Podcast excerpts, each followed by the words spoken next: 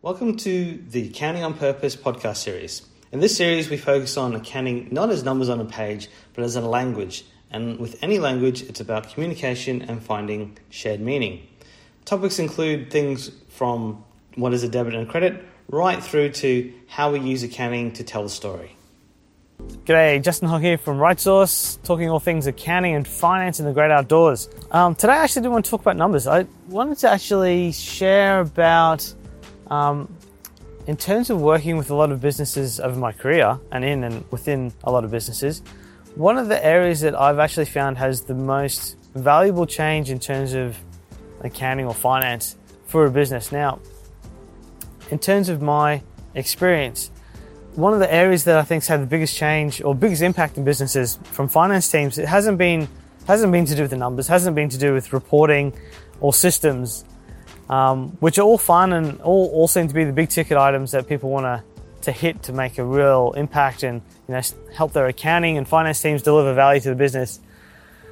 Honestly, the, the area that I've found has had the biggest impact to businesses is actually attacking or attacking or changing, improving the finance team's culture.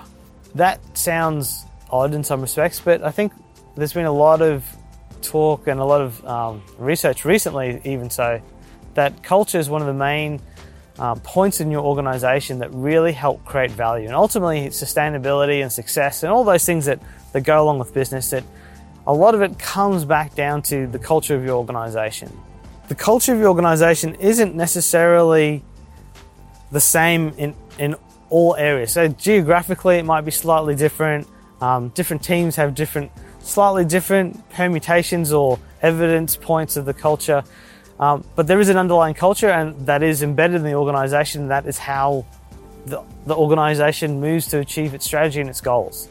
Understanding the culture within the finance team and how it's interpreting the culture and using the culture to do its role is really important and can have some quite massive benefits to the organization. So the areas, and I suppose in, in, to start with the benefits that, that I've seen, well, one, quite often the finance team can be uh, sort of over there in the organization. They're not really part, they're sort of over in either in the office or they're, they're just seen as separate. And that's a problem because a culture shouldn't separate, it should be something that is inclusive. So um, it helps bring the finance team, getting the finance culture right, helps them bring them and be inclusive with the organization, which helps with communication, understanding, helps with transparency, helps with improved reporting, helps with creating value in the business, helps just everyone understand what's going on and things work more efficiently. So let me give you an example. I think this is really something quite, um, culture is very hard to show because it's, it's it's ethereal, it's everywhere, um, and it's very hard to say, well, this is culture and this is what you need to fix. So, let me give you an example of what um, how a finance team might operate in a culture that has a good value. So, take a good good cultural value, and we'll interpret that to how they operate in the finance team, how the options from that one piece of cultural evidence point can manifest itself in two different ways. So, let's take um, part of say part of your culture is very common to do right by the client or to do the best by the client. Whether it's the client's always right or you want to deliver a great service to the client, it's client centric. So part of your culture is being, you know, fantastic in the eyes of the client, and that's that's what your culture is all about. So the finance team can take that in two ways in terms of doing their their job. So let's take for example when a client hasn't paid their invoice. Well, okay, so to do the best by the client, you can not ask them to pay. You can not have a difficult conversation because you know it's going to upset the client. They haven't paid for three months. If you call them up saying, Where's the money? They're not going to like that. So, one way to evidence that culture is to not chase debtors, not chase money, which obviously is bad for your business because if you don't get paid, why are you providing the service to the client? So, it's very important. The other way you can evidence that same culture of doing right by the client is making it easy for the client to pay, making sure they're aware, having a process in place that doesn't wait until 90 days to call the client up, but is communicating with the client regularly, softly, respectfully about making sure that the payment is made. The same culture can drive those two, two different, very different behaviors in a finance team. So this is why it's really important from my point of view to make sure that the culture that you're or the way that your finance team is interpreting your culture and evidencing your culture is in line with how you want your business to operate. So it's actually quite a complicated way of having to deal with this. Now, for me, that's why it's enjoyable. Uh, this stuff is really complicated to work out, to work with accountants who, I mean, accountants are very procedural. They're generally speaking, in terms of their, and stereotypical, yes, but most accountants like the procedure. That's how they operate. That's why they're accountants. That's why they enjoy what they do because they like going step by step by step and getting something to the end and getting it done. So to go in and, and, and tackle a finance team and their culture, you have to be aware of the people you're dealing with. And that's that's probably the first thing is be if you are wanting to change the way your finance team is behaving and the way I call it the culture of the team, but the way that it's I suppose interpreting or assimilating the culture of your business, you really need to understand your audience. Who are you talking to? Making sure your communication is done in a way that suits someone who's procedural and potentially logical in their thinking. Emotive communication and creative communication, they see it, but it doesn't it doesn't necessarily permeate into their way of working. So they understand what you're saying. So yes, we're here for the client. We are, but this is the procedure we follow. So it's trying to understand that, well, it's not just about being flowery about culture. Culture is actually important to make sure that we deliver on the business. So understand your audience and how they're interpreting what you're saying. The next point when you're dealing with the finance team and, and how they're interpreting their culture is accountability in a finance team is incredibly important. Accountant accountability. This is where accountability started, is with the accounting and finance team. So part of an accounting finance team's role is to effectively, with their reporting, assist in holding the business to account in terms of how they're doing in their performance. Now, if you're not holding the finance team to account on how they're performing, that will then translate into this, how they're holding the business to account. So if you're lax on holding the staff or the team in the accounting team to their role and to their performance, well, that's exactly the same way they're going to treat the business. It's like, oh, well, it doesn't matter if we didn't get that done in time. Well, that's the same thing. They won't see that as important for highlighting for the business. So your reporting is, can quite often be an evidence of, well, how much accountability have you got around your finance team will be the amount of accountability and transparency they're giving for your business. The next thing in dealing with accountants and their culture and the finance team is accountants really don't like change. I mean, you say this about a lot of people, they don't like change, but accountants have trouble seeing new ways. Now, again, this is just how they're built.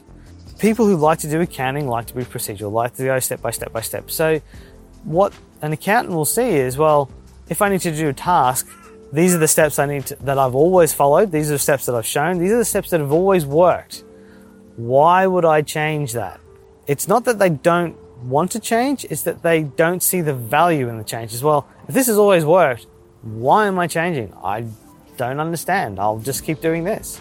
So to get change happening in the finance team can be really frustrating. So for non-accountants, they'll go, well, just change the procedure. That will help them change. That doesn't work. Being there, done that is very messy. What happens then is they then lose complete faith in what they're doing and effectively ignore the new procedure because they don't trust it. So you need to, it's the same thing. You need to build trust. Whenever the change is happening, there's a trust element that needs to be built. So how do you build that trust? Because ultimately, you want to change the procedure so that they evidence the culture to create value for your business. It's the same in a lot of respects in terms of building trust with change. It's, you know, doing doing pilots or evidencing, showing, giving evidence. Like so, show how a new way something can be done and show that it creates the same result or a better result.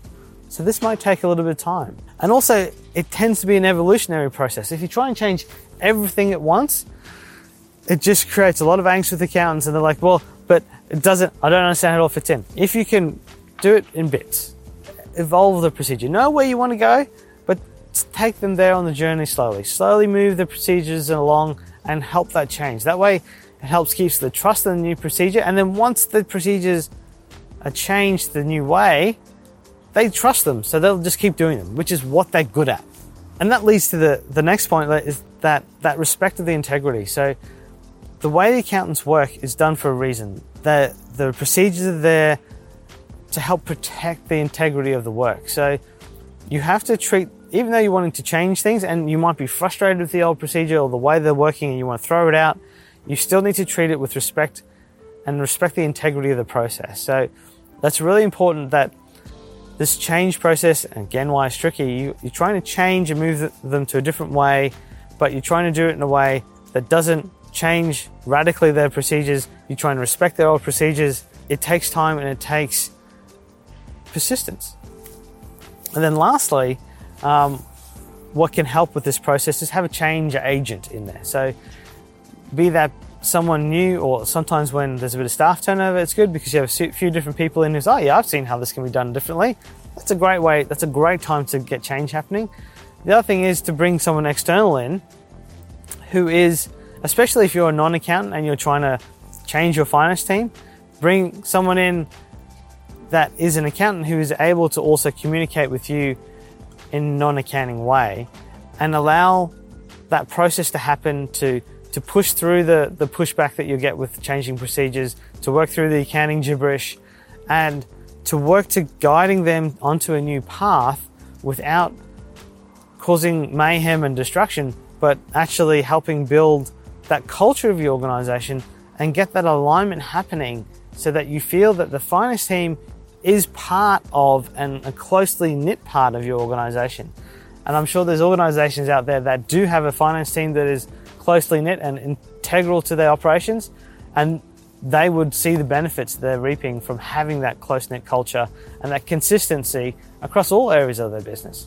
So that's just, I suppose, a little bit of a unique thing. I, I really enjoy working with finance teams and their culture and making sure that the way that they're assimilating their culture into the way they work is actually creating value for you and your business. If you liked what you heard today, feel free to subscribe to the podcast series. And if you'd like some more information, check me out on LinkedIn. I'm happy to connect and answer any questions you might have. Otherwise, thanks for listening. It's Justin Hogg from RightSource.